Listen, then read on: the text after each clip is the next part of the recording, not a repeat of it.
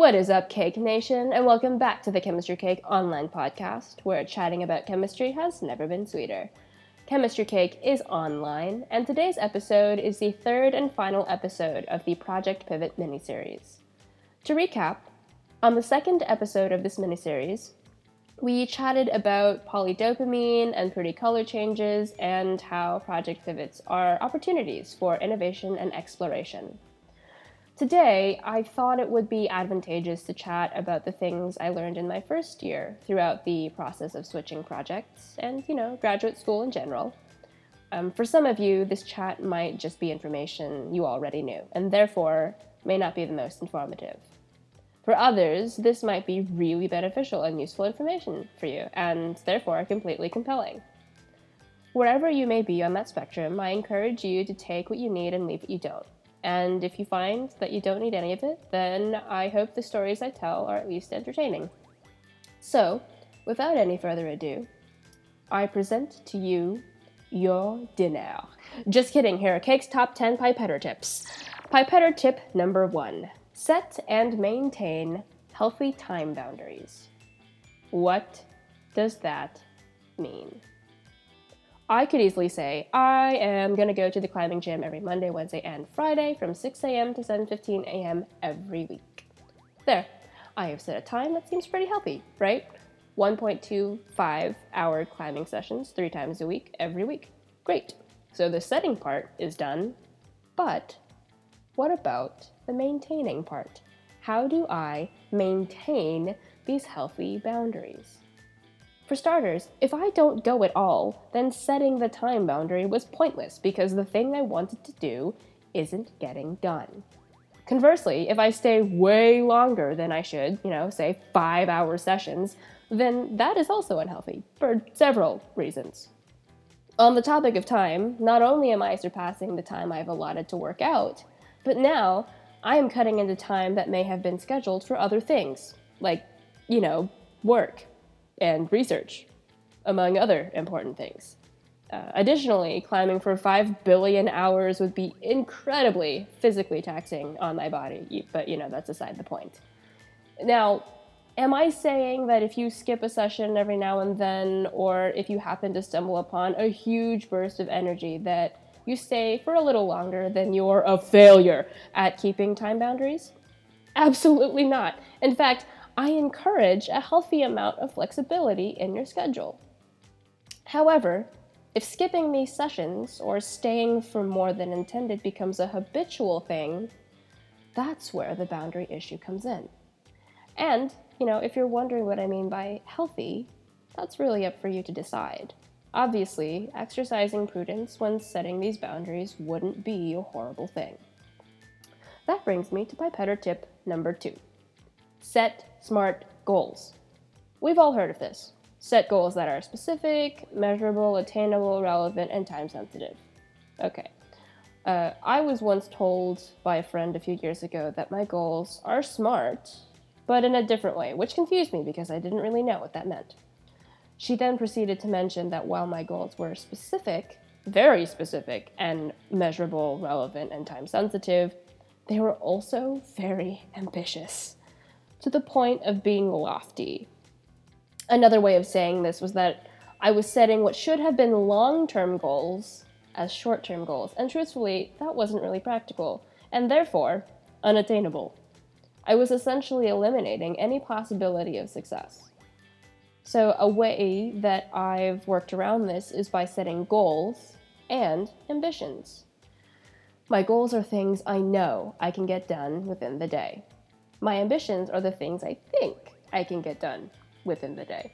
And this has really helped my productivity because I'm allowing myself the opportunity to go beyond my comfort zone with my ambitions while still allowing myself to get things done with my goals.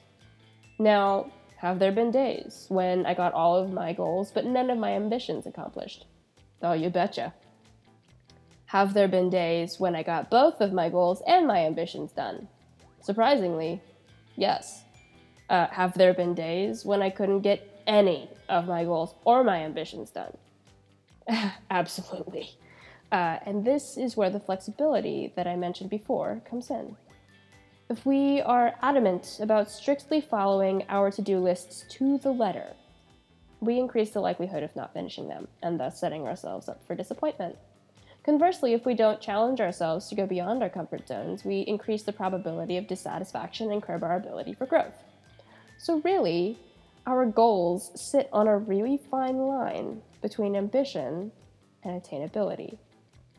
Again, you know, I want to emphasize that each individual is unique and to exercise discernment when setting your goals because, you know, in prose, it's very easy, but in practice, otherwise is true. Moving on to pipetter tip number three. Be aware of your limits and remember that no is an acceptable option. This is something that I have struggled with and continue to struggle with a lot. I am notorious for spreading myself too thin, and it's probably because I'm a little bit too ambitious for my own good. Um, it's definitely been a learning process, and I think self awareness is a huge step in the right direction. I realized that uh, I have this profound desire to make myself available for others to a point where I've stopped making myself available for myself, if that makes sense. And I found that in order for me to continue taking care of my village, uh, I need to make sure that I am well enough to do that. And sometimes that means saying no to some things to prevent spreading myself too thin or even burning out. Now, I'm not saying to completely abandon your village because that would go entirely against the whole Edify Your Village movement. But I'm also not saying to completely abandon yourself. Remember, you are a part of your own village. You know, and the best way that I like to think about it is like a symbiotic relationship. That would be ideal. Uh, and for the listeners that at home that are just tuning into this podcast and are a little confused by my use of the term village, I encourage listening to episode two of this podcast titled hashtag edify your village to catch you up. Uh, but I've digressed. Um, so you'll notice that a lot of the tips thus far straddle a fairly fine line, and so balance is a huge theme for this episode. Proceeding to pipetter tip number four running with the village bit, establish, and then edify your village. What what do I mean by village? I keep saying this word village. What do I even mean by that? Cake, what are you talking about? In the most intimate sense, your village is that tight knit group of people that you can trust and rely on. The folks who will celebrate your joys with you, the folks that will share in your sorrows with you, the folks that will listen when you need to vent like a tank of nitrogen. Those folks. Um, you can think of them like the inner circle of the village, the people you interact with most closely. In a broader sense, uh, your village also includes your connections, namely your professional network. In any case, the people that you decide to be a part of your village is entirely up to your own discretion, and I would like to emphasize that in whatever way you interact with them, be intentional about it. On to pipetter tip number five be open to constructive critiques. Now, before I dive right into this pipetter tip, I wanted to make the distinction between a critique and a criticism. While there is a considerable overlap between the two terms, there is a distinction nonetheless. A critique is a critical evaluation or careful judgment of something. A criticism refers to regarding something unfavorably, so while a critique evaluates both the positive and the negative of a thing, a criticism often expresses distaste for that same thing. With that being said, in my experience, constructive critiques are essential for growth. Now, I do caution that sometimes these critiques may come across as coarse keep in mind that if all of the abrasiveness is stripped away and we still find that the comment is constructive, then we should not overlook the opportunity for improvement. I will not and cannot deny that sometimes these comments sting a lot. But if intended for our improvement, then it is in our best interest to receive these comments openly. However, if, after whittling the comment down to its base, we cannot glean anything constructive from it, then the comment may just be condescending and thus may be considered unnecessary. Again, this is up for your own discretion, and I encourage you to use your own judgment, understanding that this also straddles a fine line because, you know, even if a comment was well intended, it might still be harmful.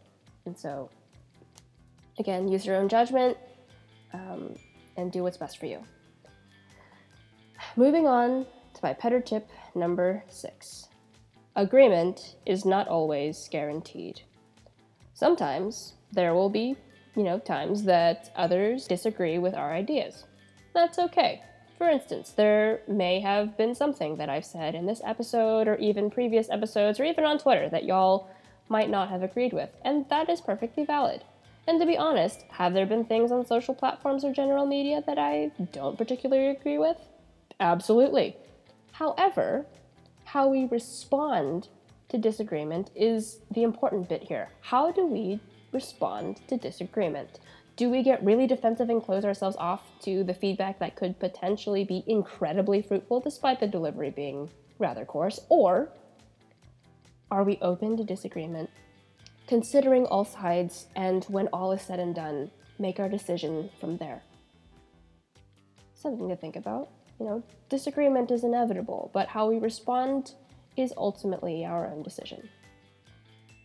Uh, changing the pace a little here with pipetter tip number seven. Stay hydrated. That's right, folks. You heard me. Hydrate or dihydrate. And don't worry, I won't slam you with like 5 billion facts on why drinking water is good for you, as I am sure you are all well aware of them. Instead, I'm here to tell you a fun little anecdote uh, that helped me increase my water intake. Some of you may know, some of you may not, that I am rather particular about certain uh, things. Um, so, so, for example, the way I keep my notebook is one example, and the way I organize my calendar is another. Nothing special there. What was uh, unbeknownst to me, however, until you know I figured this out, was that I was also very particular about the water bottle I drank out of. Now, this sounds weird, but hear me out. Um, I used to drink out of a 24 ounce double walled insulated bottle. No surprise there, adorned with a few stickers to dress it up a bit, uh, but I wasn't drinking as much water as I would have liked. So, you know, I thought, no, what if I invested in the brand name bottle? So, you know, maybe that might encourage me to drink more water. And so I invested in the brand name bottle, slapped a few stickers on it, and for a while, I was drinking substantially more water than I did initially. But, you know, I settled back into the habit of drinking maybe 24 ounces at most a day. Um, now, I should mention that there isn't really a hard and fast set amount of water that should be consumed within the day, as that amount is largely dependent on the individual, but for my purposes, I wasn't drinking as much water as I wanted to.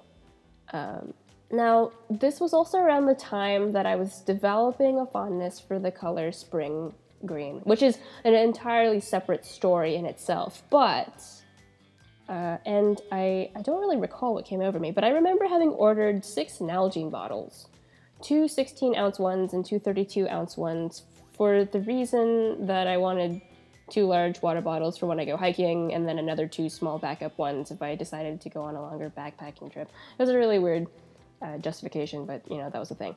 Anyway, uh, the two large ones I've adorned with a multitude of stickers. And I have a science themed one and an outdoorsy themed one, which I've grown incredibly fond of. Now, you may be thinking uh, that I have digressed quite far from the topic, but there is a logic behind my madness, so stay with me. Right? Something that I noticed is that my water bottle is green. But not just green, spring green. Why why does the tone of the green matter Cake? Oh, I'll tell you. At least for me, personally, my mind strongly associates certain things with certain sounds, locations, and colors. For example, the jingle of this podcast was comprised solely on the basis of me sitting down and wondering what tiramisu would sound like as a song, and this is what I came up with. So, in a similar breath, my mind associates this particular tone of green with vibrancy and life. So, TLDR, I've low key Pavloved myself into thinking that drinking water is good for me, which it is, because my water bottle just so happens to be the correct shade of green. Uh, uh, and so, if any of you are curious, I drink about two to three liters of water a day, which is significantly more than I was drinking before. So, moral of the story, folks stay hydrated. Um, moving on to pipette tip number eight stay active if you are physically able to do so. Otherwise, you are free to disregard this pipette tip. But on this topic, I am fully aware, at least for myself, that I am a really hyperactive human being. Uh, as in, if I am sedentary for too long, I become really antsy and start to lose focus. Um, so, ways that I combat this are going for short walks, having short 30 minute longboarding sessions in the plaza, or, you know, climbing at the gym in the evenings if I want a more intense workout. Now, I am by no means saying that you should start training for a marathon or, you know, like start pumping the iron, unless, you know, that's something that you really want to do, then by all means go for it. Um, I am, however, strongly encouraging being active in some capacity, again, if you are able to do so. And this could mean going for a short walk to your friend's office on the fifth floor in the other building because your friend has a doggo and you love doggo's cake. That was an oddly specific example, and you would be correct. This is something I most definitely do, and I have no shame that about 78.9% of my camera roll is comprised of the pictures of my friend's dog. So, do what's best for you folks, okay? Okay. Uh, pipette tip number nine. Don't be afraid to take breaks. This ties in, you know, to some capacity with pipette tip number eight, but it doesn't necessarily have to be an active thing. Taking breaks could mean going out for a spot of coffee, or catching up on social media. For me, that's Twitter. Or watching short clips on the interwebs. I am a personal fan of stand up comedy. Or listening to podcasts. This is not a promo or going for a short walk to your friend's office on the fifth floor in the other building because your friend has a doggo and you love doggos. Any of those things, any of those things are acceptable things. And of course, this is not an exhaustive list. Taking breaks looks very different for each individual, and that is completely valid as long as you are taking them. Okie dokie. Which brings me to our last pipetter tip. Pipetter tip number 10. If you ever catch yourself asking what you are doing with your life, respond with, my best. I have had this conversation out of frustration with myself more often than I would like to admit. Christine, what are you doing with your life? What are you doing with your life? And, you know, one of the folks that lived with me in my res hall suite when I was a freshman overheard me berating myself with this, and they said, Your best. And ever since then, I got into the habit of reminding myself that what I am doing with my life is my best, and that is enough. Of all the pipette tips that I've listed, this is the one I find the most imperative. Sure, it's important to edify your village and foster those relationships. Yes, it is important to be open to the constructive feedback that others give you in order for growth to happen. But I encourage you to reflect on if you are also doing these things for yourself. Are you allowing yourself to celebrate the accomplishments that you have achieved thus far and using that as a motivation to continue with the great work that you are doing? Or are you unfairly dissatisfied with yourself after having been convinced that what you've done isn't enough? Are you giving yourself room to grow and providing constructive critiques with the work that you've produced for yourself? Or are you just as critical, if not harsher, on yourself than anyone else? Remember, you are a part of your own village and are just as deserving of the space to grow and improve as anyone else in it. And folks, don't be fooled. I am in no way claiming to be an expert here. In fact, this list that I've provided comprises of areas that I need to improve in most and am continually working to do so. Um, and that's why I wanted to share this list with you, because in my opinion, the easiest way to grow is together. And that's why I've been so adamant about this village bit. It isn't just about caring for only others, and it isn't just about caring for only self. In order for the village to thrive, all of its members need to put in the work. And that requires a delicate balance. And so, listeners at home, I hope that you are able to take at least one thing away with you. And if not, then I hope that you're at least entertained by the fact that I have so many photos of dogs on my camera roll. If you'd like to see them all, please feel free to follow me on Twitter at ChemistryCake. This thus concludes the Project Pivot miniseries, but stay tuned for more sweet content on this podcast. This is your friendly reminder to refer back to Pipetter Tips number 7 and 4, and of course, to keep the hype alive.